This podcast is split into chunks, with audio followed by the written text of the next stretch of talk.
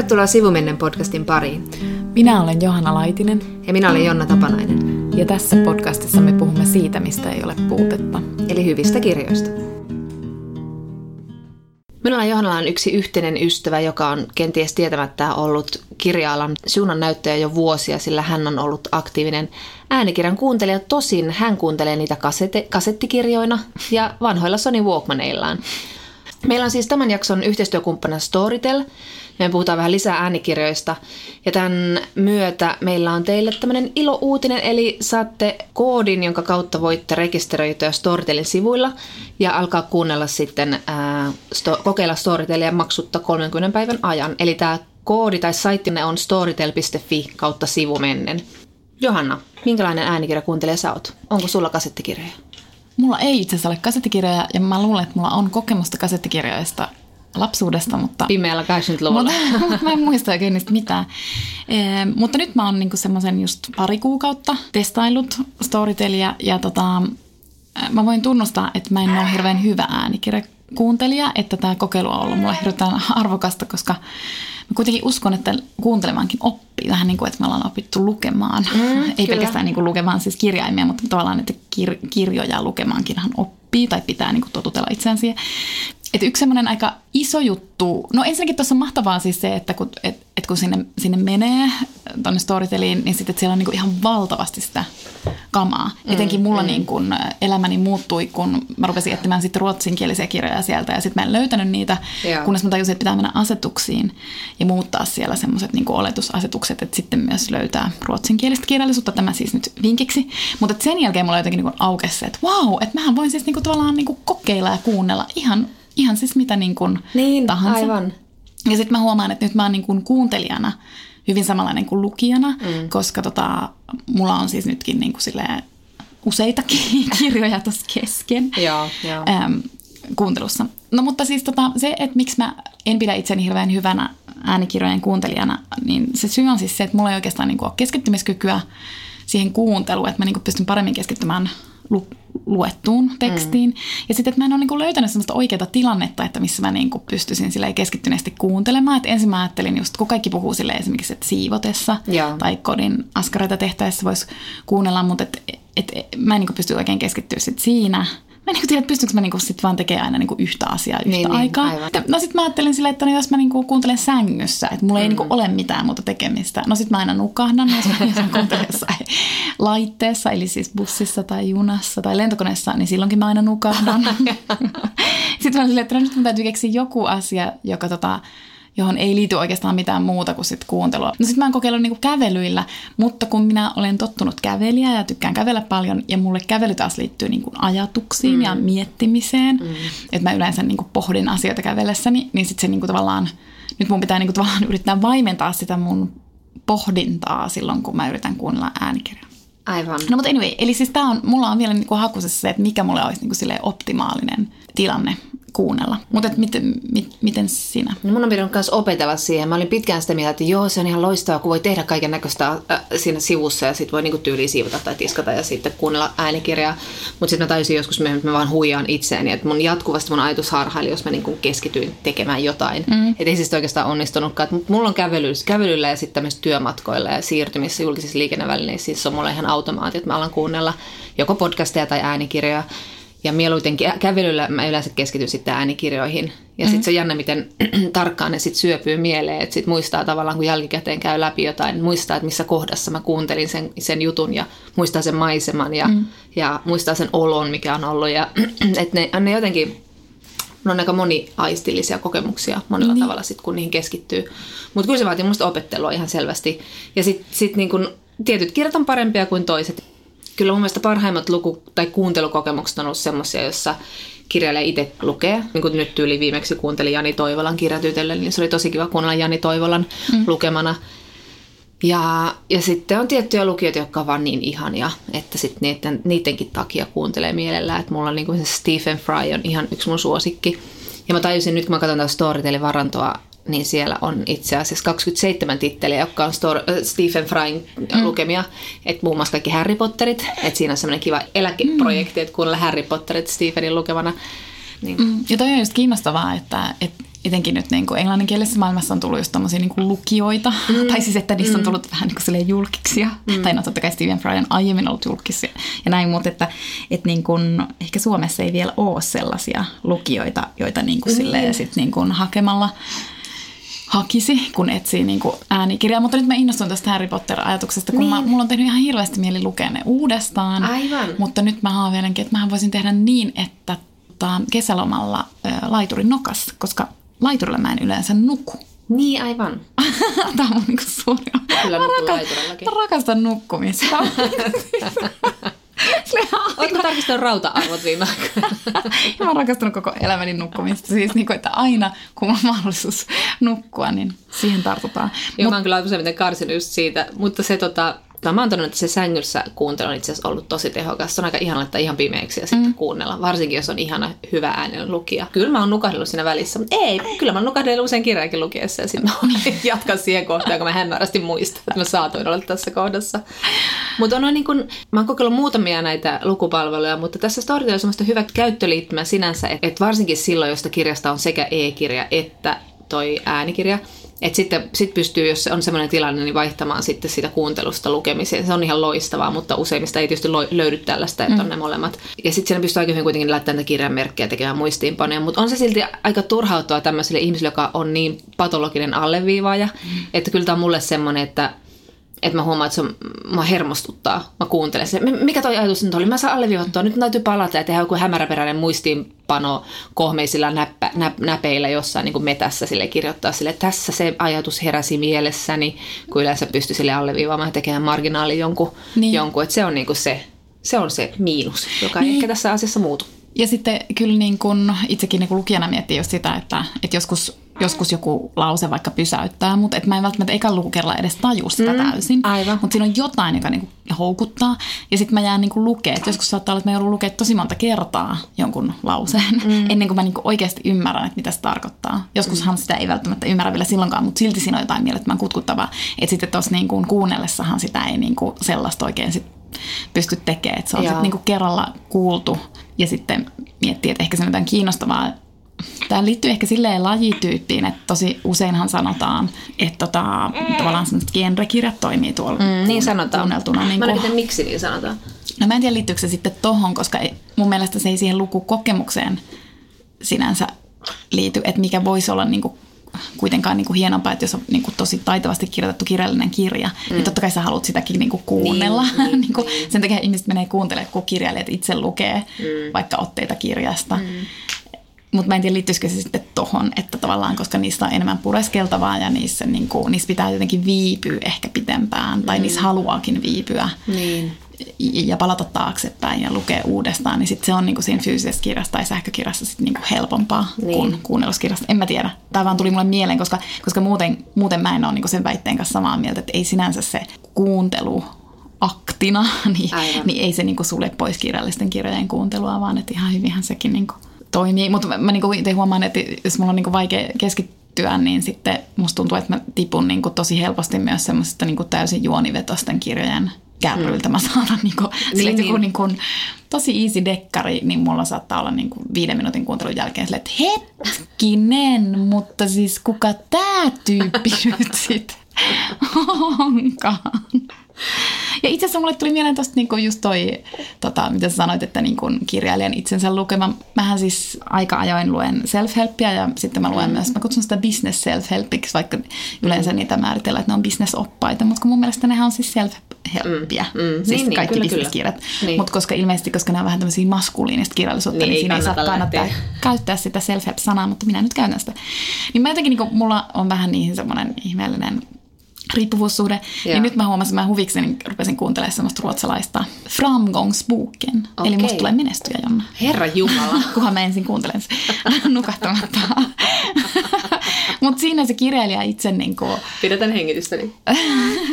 siinä se itse lukee sen ja se on aika niin kuin sellaista simppeliä tekstiä, ja se toimii. Se okay. saa niinku pidettyä mun ajatukset jotenkin okay. koossa. Et mä niinku tiedän, että johtuuko se sit, jotenkin kun se on niinku itse se tyyppi, en mä tiedä, mutta mulle tulee jotenkin niinku kontakti siihen Joo. lukijaan. Joo. Koska se selkeästikään ei ikään kuin, niinku lue sitä tekstiä, vaan se puhuu sen mulle. Aivan. Jos yhtään ymmärrät, mitä ajan takaa.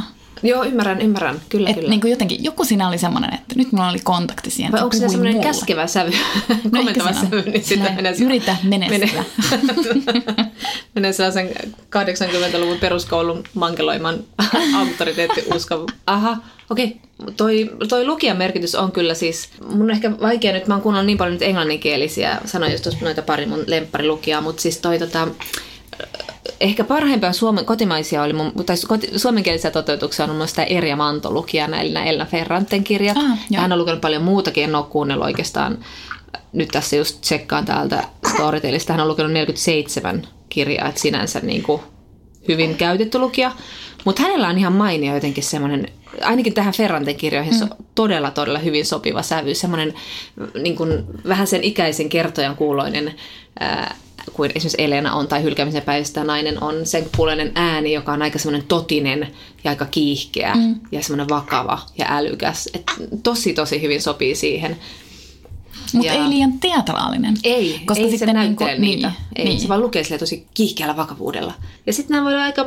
Nyt mulla on esimerkiksi kuuntelussa tämmöinen, tai Rachel Kushner, tämmöinen jenkkikirjailija, joka on hän kolmas teos nyt tämä The Mass Room, joka kertoo siis äh, Los Angelesissa eläneestä naisesta, joka sitten joutuu naisvankilaan ja sitä naisvankilan arjesta.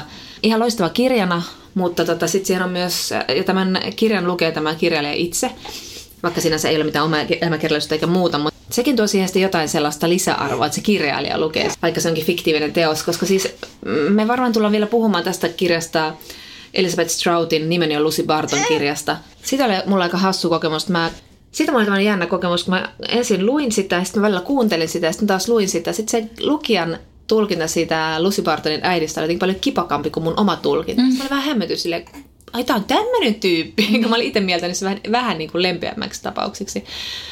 Mutta vielä tästä Rachel Kushnerista, että siihen on sitten Losissa syntynyt muusikko Kim Gordon on tehnyt siihen origina- originaalit musat. Että ei mitenkään siis mitään valtavaa musateosta, mutta semmoista vähän niin kuin tunnelmamusat. Mm. Että sekin on musta makeeta, että sitä, niin kuin, mm. sitä taidemuotoa vähän niin kuin lavennetaan koko ajan ja rikastetaan eri tavoilla. Niin ja toi on totta, että, että just toi lukijan rooli siinä, että sitten, koska niin kuin silloin kun itse lukee kirjaa, niin silloinhan kaikki on sun oman mielikuvituksen varassa. Ihan kaikki. Mm. Mutta sitten sit kun sitä kuuntelee, niin sitten kun siihen tulee vielä se, niin kuin se yksi, niin. siihen niin kuin sen kirjan ja sun väliin, eli se lukija. Ja sitten ja toi- sille tulee joku ihmisen, niin kuin enemmän semmoinen niin kuin ihmisen muoto sille, sen äänen kautta. Niin, aivan.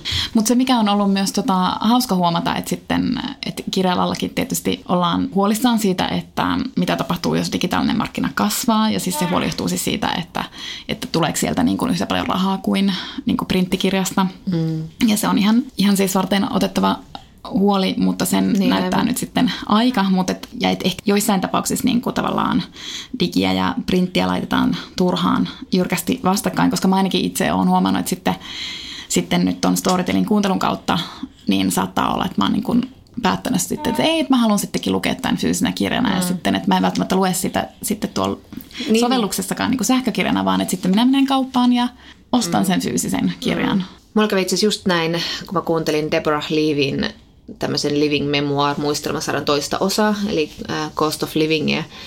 Ja siinäkin on aivan ihana lukija. Näyttelijä Juliet Stevenson lukee, se on aivan loistava siinä. Ja sitten mä rakastuin tähän kirjaan. Siis mä olin, mä olin aivan niinku hulluna kuuntelin sitä ihan semmoisessa just semmoisessa niinku meritähtiä asennossa sängyssä ja kuuntelin ja kuuntelin. Ja ne on lyhyitä kirjoja, että sen pystyi kuuntelemaan itse asiassa aika lyhyessä ajassa. Sekin oli ihanaa, että se ei ollut semmoinen pätkitty lukukokemus, kuuntelukokemus. Ja sitten mä kuuntelin tämän, tätä edeltävän aloittaneen osan uh, Things I Don't Want to Know, ja se oli yhtä hyvä, ja joten mä päätin, että munhan on, täytyy saada nämä kirjat, koska siellä oli niin paljon briljantteja kiteytyksiä ja ajatuksia, joihin mä halusin niin palata, niin mulla oli pakko sitten tilata nämä kirjat itselleni. Et sinänsä tämä voi ehkä rikastaa kirjalla monella, monella tavalla. Mulle, tosta- niin, niin, mä vaan sanon, että, että mulle kävi siis noin sitten taas ihan erityyppisen kirjan kanssa. Mä rupesin kuuntelemaan Malin Persson Joliton äh, Störst av allt, Joo. eli suurin kaikista suomeksi. Ja sen lukee siis Luu Kauppi, joka on siis tosi, tosi mahtava lukija Okei, Ruotsissa. joo. Ja tota, mut, mutta sitten mä olin lähdössä lomalle, Joo. niin, sit, niin kun mä kuuntelin sitä, sitä aika pitkällekin niin alku ehkä kolmasosan. Joo.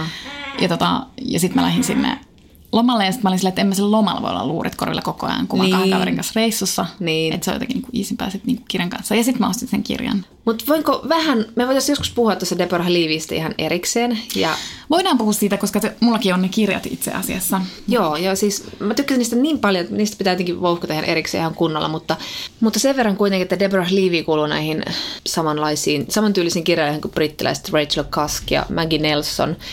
Ja Maggie Nelsonin Argonautit muuten ilmestyi nyt kesäkuussa, ja, se, ja nämä kaikki kolme tutkii vähän niin kuin sitä, että mitä on nainen ja vaimo ja äiti tai kirjailija 2000-luvulla, ja, ja Tää, tässä Deborah Levin tässä Cost of Livingissä hän on siis 50-vuotias, huomaa, että avioliitto ei enää tunnu oikein hyvältä ja haluaa siis erota, eroa ja sitten hänen äitinsä sairastuu vakavasti. Ja tämä käsittelee sitä, että miltä tuntuu sitten niin kuin tavallaan elää ihan uudenlaista elämää. Ja sitten tämmöisiä niin loistavia, loistavia huomioita niin naisen elämästä, että niin hänkin puhuu siitä tai kirjoittaa siitä, että kuinka naiset on, että miten niin valtavan antilas teko se on, että naiset tekee niin paljon läheistensä hyväksi ja keskittyy muiden ihmisten hyvinvointiin, oli sitten perhe tai vanhemmat tai lapset tai ystävät tai ke, mikä tahansa. Ja, että, ja sitten tavallaan, että hän ei enää jaksa tehdä sitä työtä, että hän haluaa keskittyä siihen niin kuin kirjailijuuteen, eikä se vaimona olo olekaan se elämässä se asia, mitä hän niin kuin haluaa tai mikä hän tuntuu hyvältä. Ja sitten sit muista tätä edeltäessä Things I Don't Want to Know, niin siinä hän kirjoittaa siitä, että A female writer cannot afford to feel her life too clearly. If she does, she will write in a rage when she should write calmly. Mutta hän onneksi tekee sen, että hän, hän tarkkailee elämäänsä tosi läheltä ja onneksi hän tekee sen, koska hän antaa jotenkin tosi paljon sellaista pohdittavaa ja pureskeltavaa ihan, ihan siitä, millaista on olla nainen ja mitä se merkitsee ja, ja mitä oikeastaan on avioliitto ja mitä kaikkea naisen pitää tehdä voidakseen sitten raivata tilaa myös sille omalle elämälle ja mikä on niin kuin identiteetti, jos se ei ole vaimo tai äiti tai muuta. Että pohtii sitä naisen identiteettiä tosi tosi kiinnostavasti. Ja sitten sama tekee taas sit Rachel Cusk, joka sitten tässä omassa, no se ei ollut muistelmasarja, mutta kuitenkin tämä Outline-trilogia, josta nyt sitten pian ilmestyy tämä päätösosa Kudos.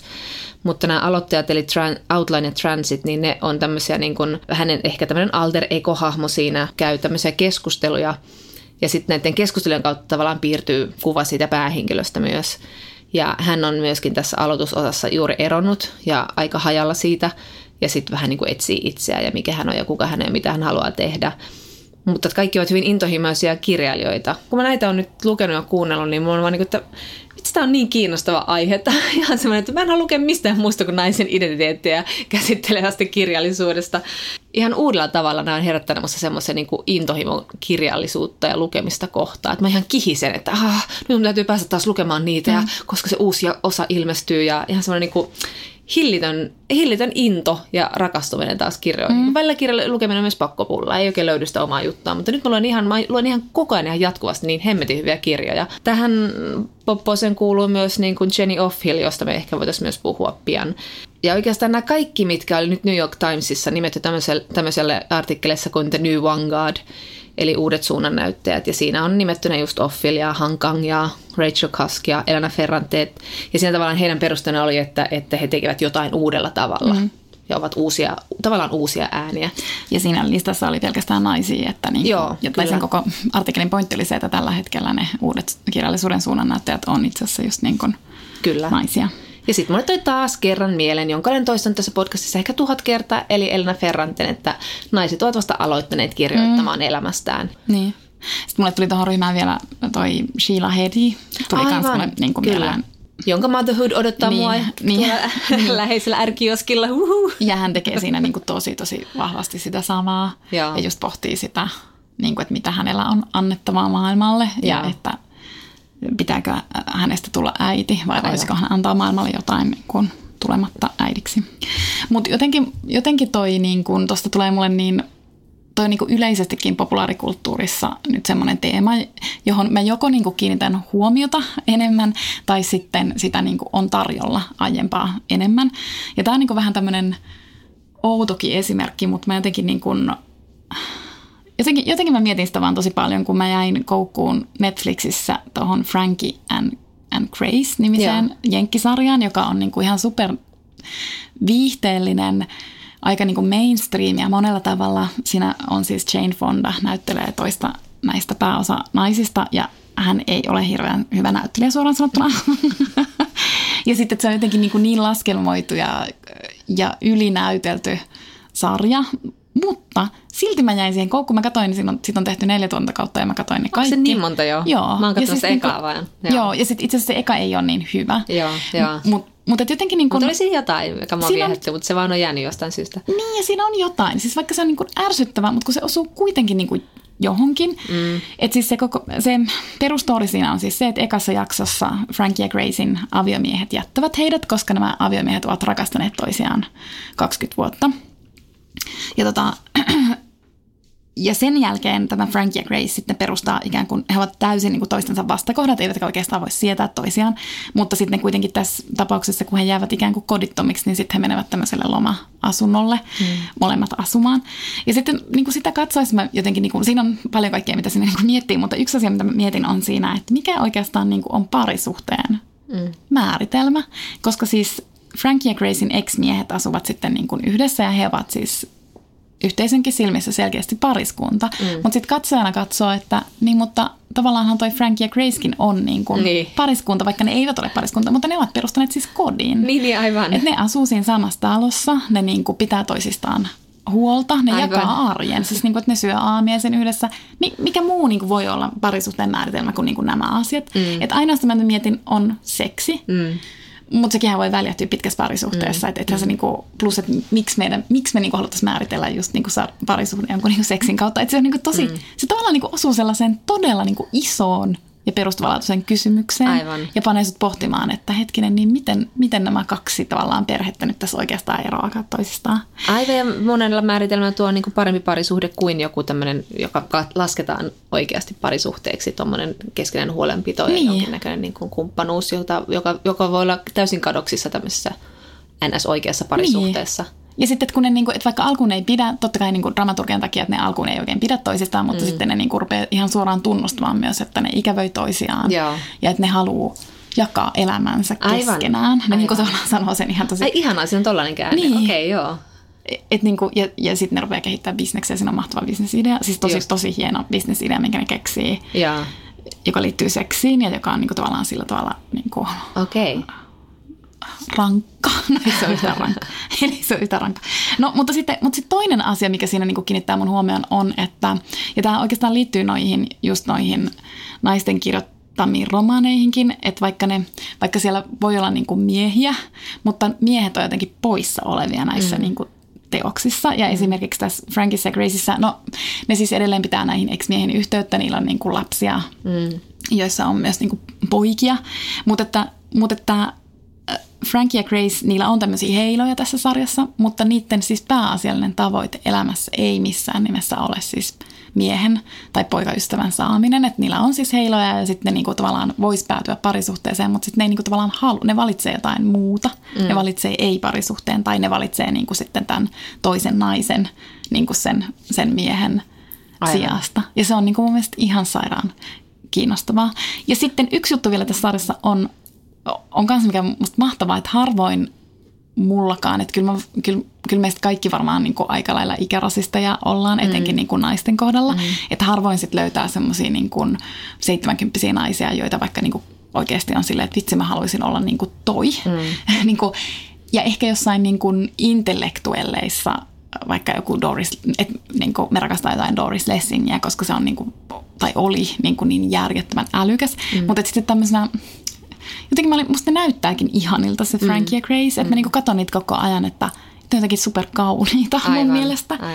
Ja mä niinku ihailen niitä myös niin, Niin, niin, niin, sillä niin, tavalla. niin, ja se on niinku aika poikkeuksellista jotenkin. Ja sitten, ja sitten mä jotenkin niinku katson niitä ihailen. Ja vaikka ne on tosi erilaisia, ne on ihan erilaisia kuin minä ne henkilöhahmot, mutta silti mä oon silleen, että ne on mun mielestä jotenkin tosi makeita ne molemmat. Ja sitten mä niinku ajattelen silleen, että, että mä haluaisin olla niin kuin ne. Aivan. Ja että mä haluaisin olla eläkkeellä. Aivan, aivan. Ja että siihen ei enää liitykään mitään semmoista tai niin kuin Kammoa. kammaa tai noloutta tai semmoista, että sit mä oon joku Niin. väsynyt vanhus, vaan Niin. että pikemminkin, että mä katson niitä oikeasti niin kuin tosi ylöspäin. Mm. Ja mulle tuli toinen niin kuin, semmoinen, semmoinen niin kuin, esimerkki tästä, kun mä katsoin myös Netflixissä, on äh, dokumentti Franka Sozzanista, joka oli, oli siis jo nyt edesmennyt. Äh, hän oli Italian Voguein erittäin ristiriitainen päätoimittaja. Okei. Mutta et, mut et mulle hän on niinku siis semmoinen tyyli Mun mielestä hän oli siis niinku maapallon tyylikkäin nainen. Hän okay. oli siis noin 70-vuotias, mutta et mä edelleen saatan googlata, jos mä haluan jotain niinku tyyli-inspiraatiota, niin mä googlaan hänet Googlen kuvahaussa. Ja okay, sitten mä katson wow. hänen niinku vaatteita. Hän on siis oikeasti, siis, hän näyttää ihan siis, siis todella kaunis 70 äh, mutta siis, mutta siis kuitenkin jotenkin sittenkin dokkarista mulle tuli mieleen, koska, koska myös hän, tämä dokumentti on hänen poikansa tekemä ja se on mm. vähän silleen Pilipalin dokkari, se ei niin dokumenttina nyt ehkä ole mitenkään hienointa, mitä mä oon nähnyt, mutta se oli vaan tosi kiinnostavaa, koska tietysti hänen poikansa pääsee äitiään niin kuin suht lähelle. Mm, mm. Ja sitten hänkin tavallaan tässä dokkarissa puhuu just, just siitä, että hän vastasi siis suoraan poikansa esittämään suoraan kysymykseen, että entä niin kuin elämäsi miehet. Mm. Ja sitten hän niin kuin vastaa sille ihan suoraan, että minun, minulla ei ole ollut niin kuin suurta rakkautta elämässäni ja mm. että kaikille niin ei sitten käy. Ja se vaan on niin, mm. että mä oon niinku oppinut elämään sen kanssa ja mulla on niinku tämä duuni. Ja mä niinku teen tätä työtäni ja se antaa mulle niinku tosi paljon. Ja ei, mulla ei ole mitään rakkautta vastaan, mutta se ei vaan niinku tullut minun kohdalleni. Aivan. Ja se on jotenkin tosi kiinnostavaa. On ja sitten Joo, ja toi, toi rakkausasia, se on kyllä semmoinen asia, jota kanssa on miettinyt paljon just noitten, kun on lukenut näitä naisia ja muita, että ja mikä, mikä oli hyvin muotoiltu silloin siinä Emma Kleinin kirjassa, että, että sillä aikaa, kun pojat olivat kasvaneet omiksi itsekseen, niin mitä me tytöt olimme tehneet, me olimme vaan odottaneet, että meidät löydetään tai me löydämme rakkauden tai, tai mm. jotenkin, että se, että se ihme romanttisen rakkauden haihautus, hirveätä vahinkoa se on te, tehnyt monelle mm. Ja se, ja se ylipäätään se ajatus, että se on joku niin kuin tärkein asia elämässä, että sä löydät rakkauden, hyvän parisuhteen, se on, musta, se on tosi outo ajatus. Siis mm. rakkaus on tärkeää, mutta mä, mä oon niin vasta kasvanut myöhemmin, niin siis niin kuin tajuamaan, miten tärkeää on mun rakkaus, niin kuin, mun monenlaista rakkausta mm. elämässä. Että siinä ei ole olemassa yhtä rakkautta yli kaikkea. Totta kai sanoa, että rakkaus lapsi voi olla sellainen. Mutta että sitten on niin monenlaisia rakkauksia, ne on kaikki, kaikki niin kuin arvokkaita. Ja on tosi omituista, että me ollaan kulttuurissa nostettu joku miehen ja naisen välinen rakkaus sellaiseen arvoon. Mm. Kun se on kuitenkin aika hatara rakennelma. Niin ja jotenkin musta tuntuu, että, että ehkä niin kuin sanotaan sille kymmenien vuosien päästä. Tai en tiedä, tarvitseeko meillä odottaa niinkään pitkään, koska nyt, koska nyt tämä teema niin kuin nousee koko ajan tuolla niin kuin populaarikulttuurissa ja kirjallisuudessa, mutta että niin kuin, että jotenkin musta tuntuu, että vähän ajan päästä, kun me katsotaan taaksepäin 1900-lukua, joka oli just tämmöisen niin kuin aika tiukankin romanttisen rakkauden vuosisata, mm. niin mä luulen, että me ollaan ehkä vähän kummissamme. Mm, voi olla. niin. sille, että anteeksi, mm. että että mikä, mikä, mikä me sekoiltiin. Niin, mikä meitä vaivasi ja miten me ikinä uskottiin tällaiseen propagandaan, koska siis tämmöinen usko siis romanttista rakkaudesta, sehän on propagandaa Niin, niin ja nimenomaan kun se on kapitalistisen ja patriarkaattisen yhteiskunnan propaganda, niin. jossa niin naisella on hyvin tiukka rooli, niin eihän se ole millään tavalla antoisa rooli. Niin. Et se on tota, ja mulle tuli vielä niin kuin, ta, taas yksi tämmöinen niin TV-sarja, jossa mä niin kiinnitin jotenkin huomiota siihen – siihen jotenkin, että et, et semmoiseen vastakarvaan menemiseen. Siis mä katsoin tätä Keisari Aarniota, Jaa, Eli tämä okay. on tämä niin J.P. Siilin ohjaama nelosen no. näyttämä. Siis mä niin kuin, siis pitkästä aikaa, mä niin kuin tykkään siitä tosi tosi okay, paljon. Joo. Ja se siis kertoo Jari Arnio eli Helsingin huumepoliisin johtajan tämän storin. Se perustuu Hesarin toimittajien Minna Passi ja Susanna Rainbowtin kirjaan ja siinä niin kuin päähenkilönä on tämä Passi ja Rainbow. Ja se, tämä, niin kuin tämä sarja kertoo siitä, että miten nämä kaksi toimittajaa olivat ensimmäiset, jotka, jotka niin kuin olivat sitä mieltä, että Helsingin huumepoliisissa on jotain mätää. Mm. Ja ne alun perin ajatteli, että sieltä puuttuu vaan niin kuin valvonta, että se on niin kuin se ongelma. No mm. se olikin niin kuin ongelma, mutta että sitten yhtäkkiä niillä on niin kuin tämä tämmöinen niin kuin vuosikymmenten skuuppi käsissä, että yhtäkkiä niin kuin tämä mieletön true crime. Tämä on kyllä uskomaton niin juttu. Tarina, jota ei siis voi, niin kuin, us, sitä ei voi niin kuin uskoa, mitä kaikkea siihen liittyy. Ja siis se on tota, jotenkin se ohjaus on siinä sarjassa ehkä vähän vanha-aikana ja siinä on niin kuin paljon kaikkea, mitä mä voin kritisoida, että siinä on vähän semmoinen tökkivä dialogi ja mä luulen, että siinä on ollut aika pieni budjetti kuitenkin siis niin verrattuna kansainvälisesti, eli että siinä on varmaan aika ensimmäisillä otoksilla otettu kohtauksia purkkiin. Mutta, ja nopeastihan se on tehty niin, sillä tavalla. Mutta. Niin, mutta siinä on jotain, se on ihan sairaan koukuttavaa, että siinä kuitenkin tietenkin se tarina on mieletön, mutta siinä on jotenkin, jotenkin siinä käytetään sellaisia cliffhangereita vähän ehkä niin kuin hassustikin, mutta kuitenkin toimivasti. Nyt mä niin oikeasti odotan, että se tulisi se seuraava jakso, se tulee okay. vaan niin viikon välein. Sitten mä rakastan, siinä on Pilvi Hämäläinen näyttelee sitä Minna Passia. Mä rakastan Joo. sitä näyttelee. Musta se on, niinku, se on niinku ihan mahtavaa. Ja siinä on osittain niinku ihan mahtavaa dialogia. Just, mutta, mutta siinä on hauskaa siis se, että kun ne on kaksi eri ikäistä naista, niin, kun, niin sitten, että miten ne rupeaa tekemään yhteistyötä. Mm. Ja, tota, ja sitten siinä on just tämä, mistä me nyt puhuttiin, eli siis tavallaan, että työn merkitys näille molemmille. Ja sitten kun on rikostoimittajia, niin ja ne on todella asialle omistautuneita, niin se tarkoittaa, että sehän vie siis niin kuin aikaa. Se on ihan niin kuin nollasumma peliä, että tavallaan jos se työ vie tosi paljon aikaa, niin sitten sulla ei ole niin paljon aikaa antaa sen työn ulkopuolella, niin sitten se aiheuttaa ongelmia etenkin niin kuin tämän toisen. Tässä sarjassa mä en niin kuin tiedä, perustuuko se niin kuin tosi tapahtumiin, mutta tässä sarjassa niin sitten niin kuin parisuhteelle. Ehkä sellainen pakollinen yksityiselämän Ehkä. osuus, että Niin. he, ovat myös, he ovat myös naisia. Niin, niin ja sitten mä niinku tavallaan, tavallaan musta on hassua, että kun se on niin tämmöinen old school kysymys, silleen työ vai perhe. Mm. Mutta kun se jotenkin on kuitenkin nyt sellainen kysymys, joka niinku nousee koko ajan. Mm, sit mm. Kuitenkin niinku Kyllä. uudestaan ja noissa, just noissa elämäkerrallisissa romaaneissa, vaikka niinku se naisen ja taiteilijuuden mm. yhdistäminen, mm. niin se kuitenkin on joku sellainen kysymys, jota joudutaan koko ajan niin kuin pohtimaan, koska pointti on se, että se, että jos sä hoivaat myös muita, niin se vie tosi paljon aikaa. Mm, mm, kyllä. Ja niin kuin, näin. Ja sitten, mutta yksi juttu vielä pakko sanoa tuosta keisari Arniasta, että musta on hauskaa, että se on tämmöinen niin kuin journalismin kunnianpalautus, koska siinä niin kuin käydään sille vähän niin kuin perusteet tällaiseen tutkivaan journalismiin. Okei, ja se on oikeasti joo. mun mielestä aika makeeta. Ja sitten kun mä oon rakastanut myös tämmöisiä niin kuin toimittajaleffoja Aivan, ja niin kyllä, kuin joo, sama. sarjoja, niin sitten musta on hauskaa, että Suomessa on nyt tehty niin kuin tällainen, ja sitten, että siinä, siinä oikeasti niin kuin käydään läpi semmoisia tosi tärkeitä asioita, ja se, että miten hienosti nämä toimittajat, niin kuin miten avoimesti ne, ne niin kuin näytti, että miten lähteitä käytetään, mm. pitäen kuitenkin aina kiinni lähdesuojasta, ja sitten tästäkin tarjassa niin oikein niin kuin, alleviivataan, että miten mm. tärkeä niin kuin lähdesuoja on Joo. laatujournalismille. Että All right, täytyy tsekata. Mutta just tuo työ ja... Ai, nyt herää hirveän monta ajatusta, pitäisi mennä jo ja jakson kirjaan, mutta, mutta siis vielä pakko sanoa silti ku- kuitenkin, että eikä sitten vanhemmille naisille enää eh, tungeta tällaista, tällaista, tarjota tällaista haihattelua siitä, että niinku se elämä on elämän tärkein asia tai elämän onni syntyy siitä oikea. Kaikilla on se oikea mies siellä jossain. Tai jos nyt puhutaan ihan tämmöistä perusheterosuhteesta, johon nyt tietysti kaikki nämä populaarikulttuurin tuotteetkin useimmiten perustuu, niin kun sitten esimerkiksi niin tämä just tämä Pamela Adlerin komediasarja Better Things, josta mä oon puhunutkin monta kertaa, mutta siinä on myös jotenkin viehättävää se, että se on 50 nainen, joka, joka niin kuin keskittyy tavallaan, se tekee hirveästi just tämmöistä, niin kuin hyvin, että se on tämmöinen muiden eh, hyvinvoinnin arkkitehti, kuten De- Deborah Levy sanoi, että hän pitää huoltaan kolmesta tyttärestään yksin huoltajan, hänen entinen miehensä on ihan turhake, joka ei ole niin kuin missään yhteyksissä ja silloin tällöin käy vähän niin kuin moikkailemassa ja jota hän myös elättää. Sitten siinä naapurissa asuu hänen hän hassahtanut äitinsä, joka on vähän niin kuin muistisairauden niin kuin rajamailla ja hänen elämänsä semmoista säätöä. Tässä ei hirveästi tapahdu mitään, niin kuin ei tapahdu tuossa Deborah Levin tai Rachel Kaskin kirjoissa, vaan niin kuin, se vaan niin kuin näyttää sitä elämää jotenkin niin mahtavasti. Ja, ja, ja, se on tavallaan, se voisi olla ehkä räävittömpi, se voisi olla vähän hauskempi, se voisi olla monia asioita, mutta se on jotain, siinä on jotain tosi viehättävää siinä, että se pyörii sen naisen ja sen ympärillä olevien naisten elämässä, ja miehet on tässä aika semmoisia niin kuin, deittailu ei ole tavallaan hänen prioriteettilistallaan niin kuin edes top vitosessa.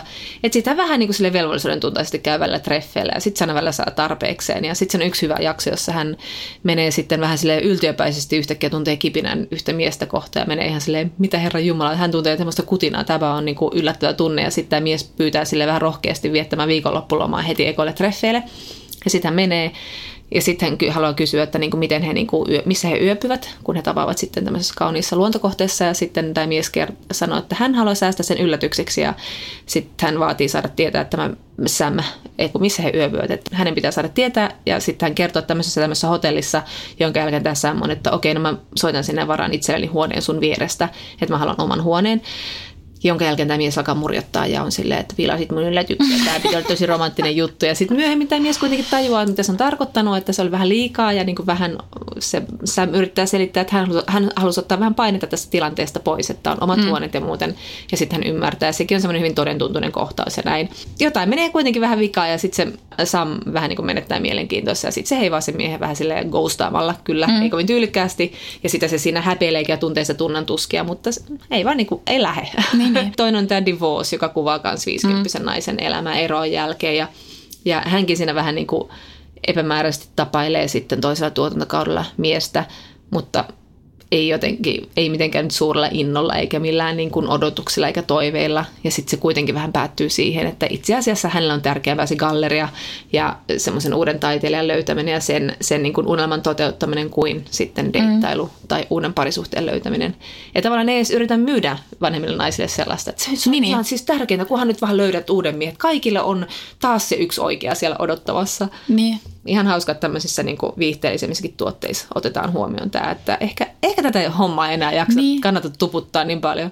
Todellakin, ja koska sehän nousee siis todellisuudesta. Mm. Että kyllähän ne niin kuin sarjojen käsikirjoittajat on ikään kuin huomanneet jonkun trendin, siis ei sellaisena ohimenevänä muotivillityksenä, vaan sille, että yhteiskunnassa tapahtuu tällä hetkellä jotain, tai, tai niin kuin meidän niin kuin maailmassa tapahtuu jotain.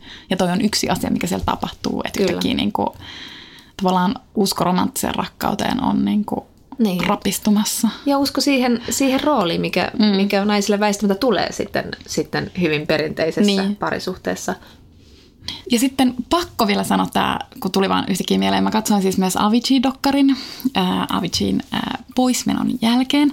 Ja siis hän tässä dokumentissa on äärimmäisen huonossa kunnossa. Mulle tuli tämä vaan niin kuin vastakkaisena esimerkkinä, että jos me nyt ollaan puhuttu semmoisista niin maailmoista, jossa miehillä, miehiä on aika niin kuin vähän tai ne on jotenkin poissa olevia, niin tässä niin kuin Avicin ympärille pörräsi tämmöinen äh, entourage pelkästään miehiä. Että siinä taas niin kuin hänen maailmassaan ei oikeastaan ollut naisia ollenkaan me emme usko, että naiset on parempia ihmisiä kuin miehet, mutta koska me niinku tiedämme, että naiset opetetaan ja tavallaan pakotetaan pitämään, pitämään muista mm. ihmistä enemmän huolta, niin sitä dokkaria katsoessa mulle tuli niinku semmoinen olo, että hänen ympärilleen olisi ehkä tarvittu sit niinku joko naisia tai sitten naistapaisesti toimivia miehiä. Mutta ei tästä nyt sen enempää heitän taas tässä pallon miehille, niin kuin olemme monesti näissä kysymyksissä tehneet, että, että opetelkaa pitämään toisistanne huolta. Kiitos.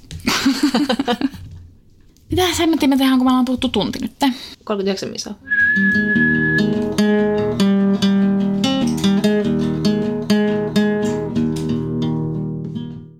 Hoivaavia miehiä olisi tarvittu myös tässä romaanissa, eli Edward St. Aubinin Loistava menneisyys, jonka on suomentanut Markku Päkkilä ja jonka Otava julkaisi nyt. Ää, nämä Patrick Melrose-romaaneiksi kutsutut teokset syntyvät vuosina 1992 ja 2012 ja nämä kuvaavat Aubinin alter ekon Patrickin elämää lapsesta keski-ikään.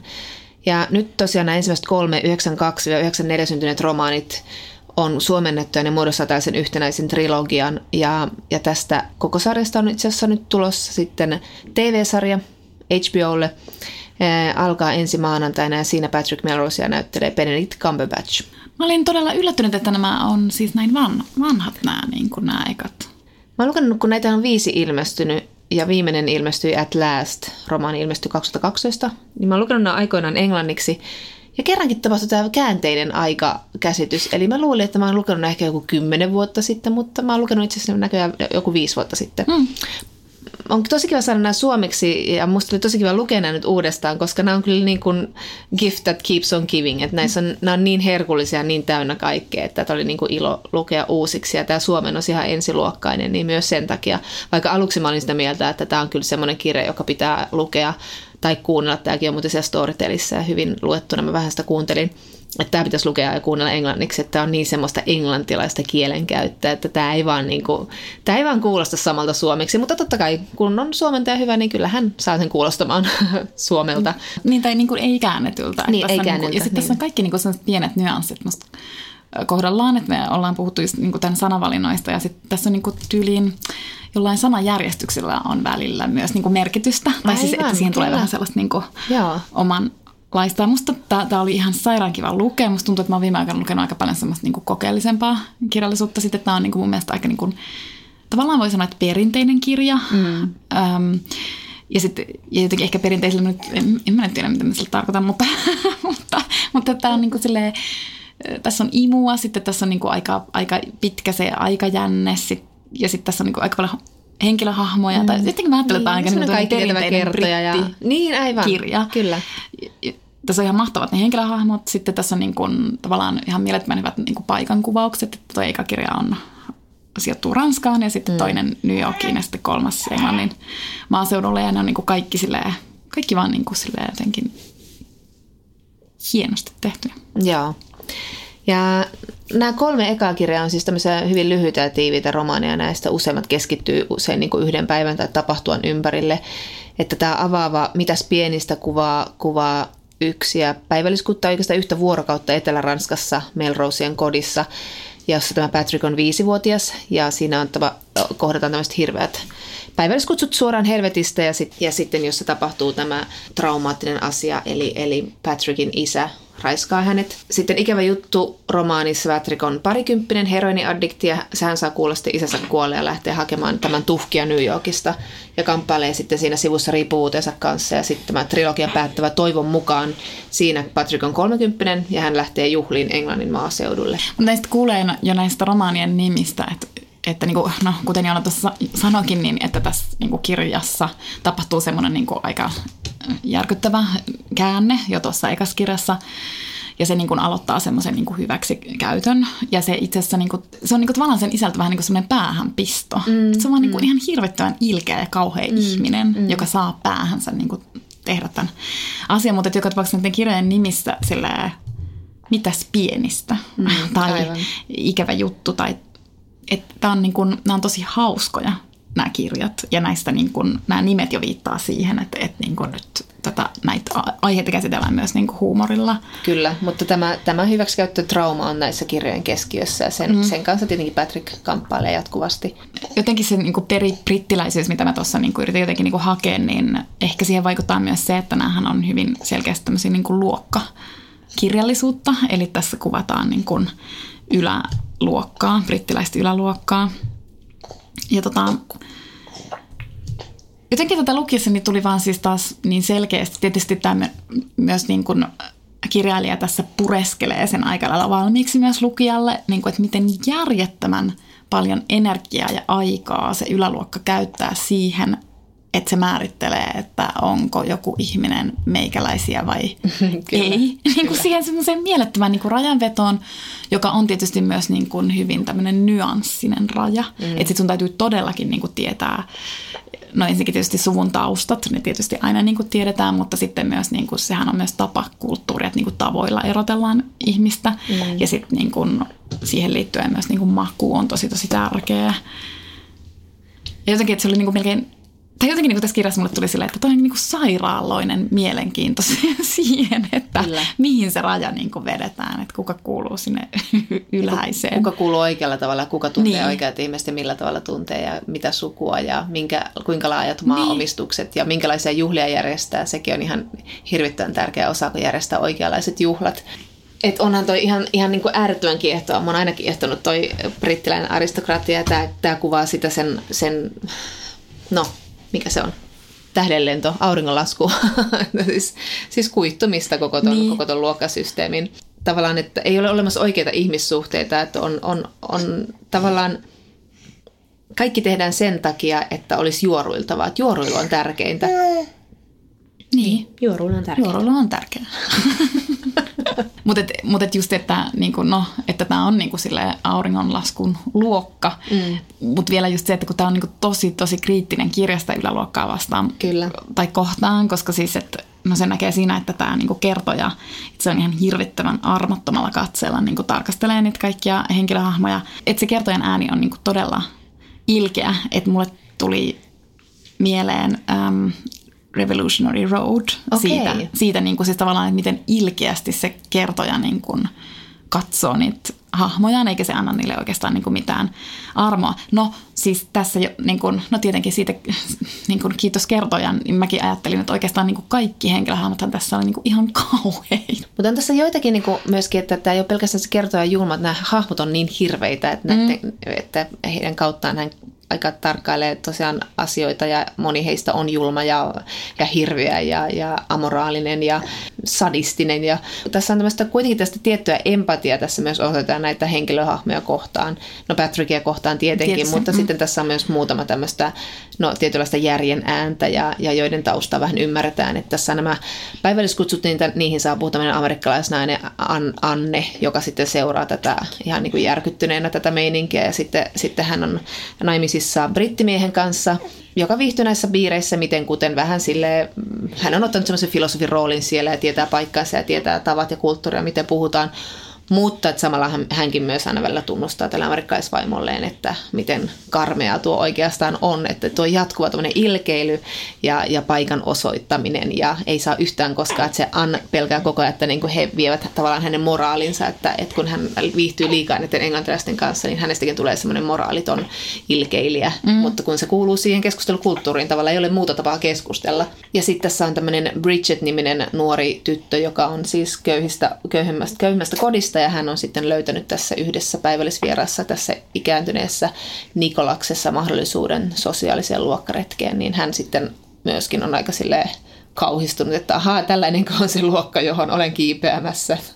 Mutta sitten kuitenkin niinku päätyy jäämään siihen luokkaan, että sitten sit se on kuitenkin myös tehty tosi ja hyvin. se korruptoi niin nopeasti. Niin, että se niinku tavallaan on tehty just tosi hyvin, että myös ne, jotka niinku kritisoi sitä, tosin se N kritisoi niinku tosi tosi paljon ja sitten tuleekin semmoinen olo, että se ei välttämättä niinku juuri oikea, oikeastikaan kaipaa sitä seurapiiriä. Kyllä. Mutta mut sitten siinä niinku monia, jotka niinku kyllä rakastaa kritisoida sitä, niitä niinku korskeita illallisia, mutta jo, joihin se kuitenkin niinku vetoaa ja niinku, jotka kuitenkin sitten haluaa päästä siitä osalliseksi. Kyllä koska sillä, siinä on kuitenkin se semmoinen pieni kultapöly, vaikka se onkin niinku rapistuvaa Aivan. kultapölyä, mutta kultapölyä kuitenkin. Että sitten just haluaa sen roolin siellä ja haluaa olla osallisena. Mikä on myös niinku tosi tunnistettavaa, että niin, silleenhän se niinku on. Ja tämä alkaa, alkaa tosiaan aika, aika hirveänä, kun tässä kerrotaan, millaisia julmuuksia tämä David on osoittanut paitsi vaimoaan Eleonoria kohtaan, eli tämän perheen äiti on tämmöinen alkoholia pillereitä napsiva äh, avioliitossa on kohtalaisesti pettynyt nainen, joka on tosiaan tota, pakenee sitten sitä, sitä helvettiä pään sekoittamiseen. Ja, ja sitten kun kerrotaan, minkälaista tämä perheelämä on, niin tämä on aika ahdistavakin kirja ja hirveä lukea. Sitten mä mietin, että miksi mulla jäi päällimmäiseksi näistä kirjoista kuitenkin sellainen olo, sillä mä luin näitä, että nämä on hauskoja kirjoja. Mm. Mutta sitten se on, kyllä se sitten ilmenee näissä kahdessa osassa ja myös tässä ekassa osassa, että onhan tässä niinku juuri näitä. Tämä on oikein tämmöinen niinku, tässä on niin runsauden pula näistä, näistä laineista ja, ja kommenteista ja, ja semmoisista niin satiirista, mitä tässä on. Että kyllä tämä on niin kuin, kyllä tässä ihan nauraa ääneen välillä. Ja se tekee just tästä niin kuin aika semmoisen vapauttavan luettavan sitten kuitenkin, että vaikka Joo. ne ajat on niin kuin ihan kauheita, mutta sitten se nauru kuitenkin niin kuin ja kyllähän tässä sitten näkee, että missä on tavallaan tietyllä tavalla maailmankuulun brittihuumorin ydin, että tällaisessa, tällaisessa porukassa, joka on ollut aikaa seurustella ja kehittää koko ajan ilkeämpiä vitsejä, että kyllähän tietyllä tavalla niin kuin näkee, missä ne juuret on. Mutta sitten myös tässä näkee, miten se luokkayhteiskunta ei kyllä, niin kuin, se ulottuu myös siihen perheeseen, että ei tällä ihan hirveästi nähdä vaikka vanhemman ja lapsen välistä lämpöä muutenkaan tai minkäänlaista niin kuin, aateliset ystävät ovat tärkeämpiä kuin omat perheenjäsenet tai lapset tai vanhemmat. Niin, että jotenkin just, että se lapsi jotenkin, tai t- tässä niin kun se perheen isä, eli se David Melrose, se ei niin mitenkään ymmärrä, että mikä lapsi on, että se ajattelee, että lapsi on oikeastaan niin vaan pieni aikuinen ja se odottaa siltä niin tavallaan aikuismästä käytöstä. Mutta tähän liittyen siis toi just se mainitsemamme amerikkalainen Anne, sanoo, kun hän on niin kuin täysin pöyristynyt illallisen jälkeen sitä, että miten huonosti nämä vanhemmat kohtelee sitä Patrick lastaan, joka on siis tosissaan vain viisivuotias, niin sitten hän sanoo näin, että – jos joku heidän yhteinen mahtimiesystävänsä sattuisi olemaan yksinäinen ja allapäin, kumpikin lentäisi oikopäätä Englantiin sekoittelemaan dry martineja ja lataamaan haulikoita, mutta kun Davidin oma poika on yksinäinen ja allapäin seinän takana, herrat vastustavat pienintäkin yritystä helpottaa pojan oloa. Ja tätä siis edelsi keskustelu, jossa, jossa tämä Anne todisti, miten nämä, nämä tota, sekä David että hänen ystävänsä olivat sitä mieltä, että se poika tarvitsee vain vähän karaistusta on tässä ekassa osassa tämä isä myös vähän tämmöisen niin karikatyyrimäisinkin julma, että mä olin aluksi vähän se, että oh, onko tämä nyt vähän, mutta ehkä hän niin kuin, tämä etenee tämä trilogia sitten kuitenkin jotenkin niin, että, että tässä hänen niin alussa, kun tämä julmuuden teko tapahtuu, hänellä ei tietenkään ole minkäänlaista ymmärrystä antaa isälle, mutta, mutta sitten jo kolmannessa osassa hän, hän pystyy tunnustamaan, että hän jollain tavalla No, puhutaan sitä kohta. No sit mä etukäteen ennen kuin siis luinkaan tätä kirjaa, niin mä kuulin, että tämä kakkoskirja, eli ikävä juttu, jossa Patrick sekoilee huumepäissään New Yorkissa muutaman päivän aikana. Hän on siis tosissaan hakemassa siellä kuolleen isänsä tuhkia. Niin, että tämä kirja on erityisen hyvä. Ja sitten sitten mä olin silleen, että no mitä se nyt voi olla niin erityisen hyvä. Sitten mä rupesin lukemaan tätä. Ja siis tämä on ihan järjettömän hyvä.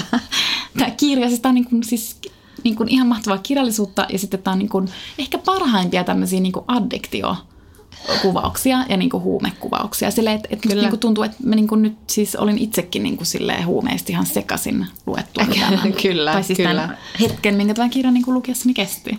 Kyllä, se paitsi näyttää, miten, millaista on olla addiktion kourissa, myös sen tavallaan sen syyn siitä, että miten ne huumeet on parempi kuin mikään, on parempi kuin rakkaus tai yhtään, yhtään mikään. Se tavallaan sen, sen miksi, miksi niihin on riippuvainen ja, ja et kyllä tämä niin näkee, että tämä on eletty elämää. Niin.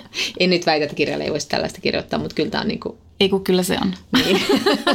Ei kun kyllä se on. Koska siis miten tässä niin kun, just se kertoja menee Patrickin pään sisään ja niin kun, miten se ku, kuvailee niin kun, hänen ajatuksiaan. Ja, niin ei, ei niin kun, sen täytyy niin olla silleen koettua, koska siis se oli niin realistista ja täsmällistä. Niin tässä on niin kuin esimerkiksi yksi tämä seits, seitsemäs luku, niin se on pelkkää tätä, kun Patrick on vetänyt tarpeeksi heroinia ja, ja muuta vastaavaa, niin pelkkää tämmöistä Patrickin pään sisäisen niin äänien sekalaista sinfoniaa, että siellä on siis TV-hahmoja ja hänen kehittämien hahmoja ja, ja, ja niin kuin mainoksia ja muita pyörii hänen päässään niin kuin jossain televisiossa helvetissä ja, helvetistä ja hän, hän sitten, tota, se on niin kuin pelkästään sitä, sitä kakofoniaa. Ja ihan mielettömän hauska ja mahtava komediallisen kirjoittamisen taidon näyte. Tosi kiinnostaa nähdä, miten ne sen tämän siinä te- tosi kiinnostaa nähdä, miten he, sen, he tämän siinä TV-sarjassa sitten toteuttavat. Tämä oli mulle myös niin kuin hyvin informatiivinen tämä, siis tämä kakkoskirja. Niin, kyllä. Että siis kun tässä hirveän tarkkaan niin kuin selitetään, että mitä kaikkia huumeita tämä Patrick vetää, sitten mulle tuli niin kuin yllätyksenä, mä oon ehkä vähän silleen, tai siis olenkin todella tietämätön tässä, koska mä en niin kuin tajunnut, että niin kuin, tavallaan kannattaa olla sille tosi monenlaisia huumeita yhtä aikaa siellä taskussa. ja sitten se kannattaa niin kuin aikatauluttaa se niin kuin fiksien teko ja sitten niin kuin vuorotella tavallaan niitä huumeita, että yrittää niin kuin vaimentaa sitä laskun rajuutta, mitä mä en usko, että poikien pystyy vaimentamaan, mutta mut siis kuitenkin. Me olemme viattomia pieniä olentoja. Kyllä me olemme sitä. Ihan.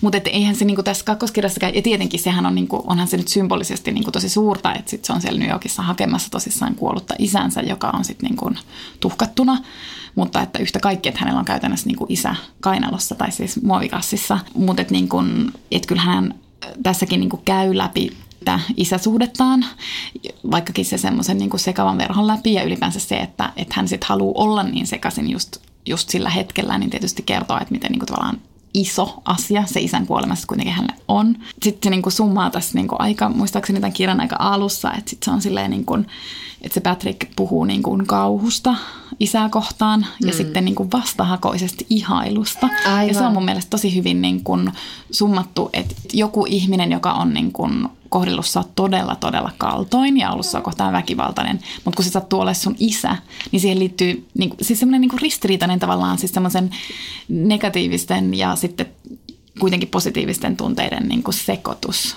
Joo, ja sitten tässä on hyvä laini, kun hän sitten lopuksi on lähdössä takaisin Englantiin ja meinaa unohtaa sitten ne tuhkat tai unohtaakin ne sitten hotelliin.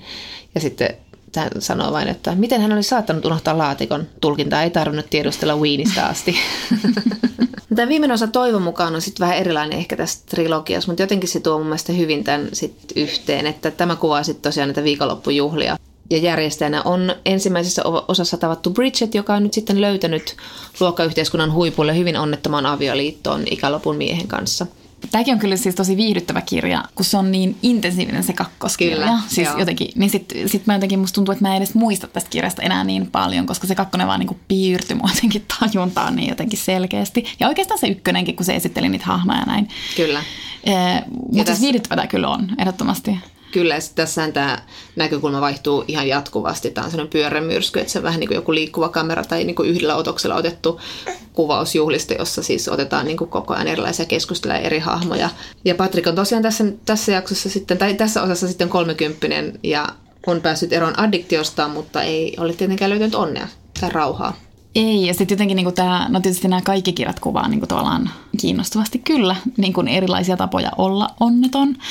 Tämä on niin tosi tunteita täynnä oleva kirjasarja mun mm. mielestä, mutta mm. ne tunteet on vaan niin kuin negatiivisia. Mm.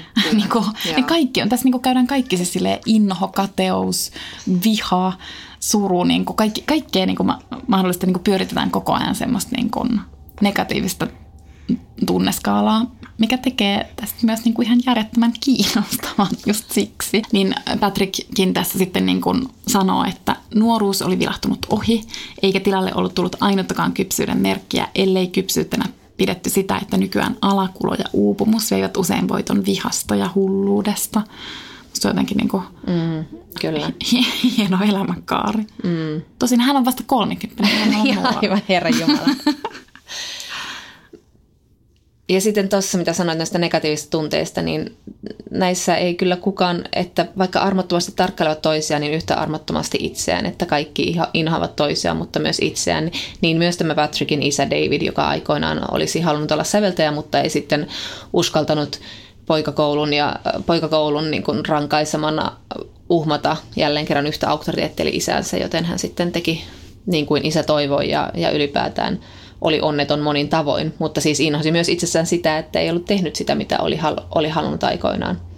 Ja sitten vielä just toi, että tai kun tässä on niin, kuin niin just monitasoinen se kierre sillä, että ne tyypit inhoavat toisiaan, sitten ne inhoavat itseään ja sitten ne tietävät vielä, että toiset inhoavat heitä. Kyllä, niin, niin kyllä. Ja se, se läpäisee ne kaikki kirjat, että ne niin kuin... Joo, tämä on hyvin rakkaudeton maailma.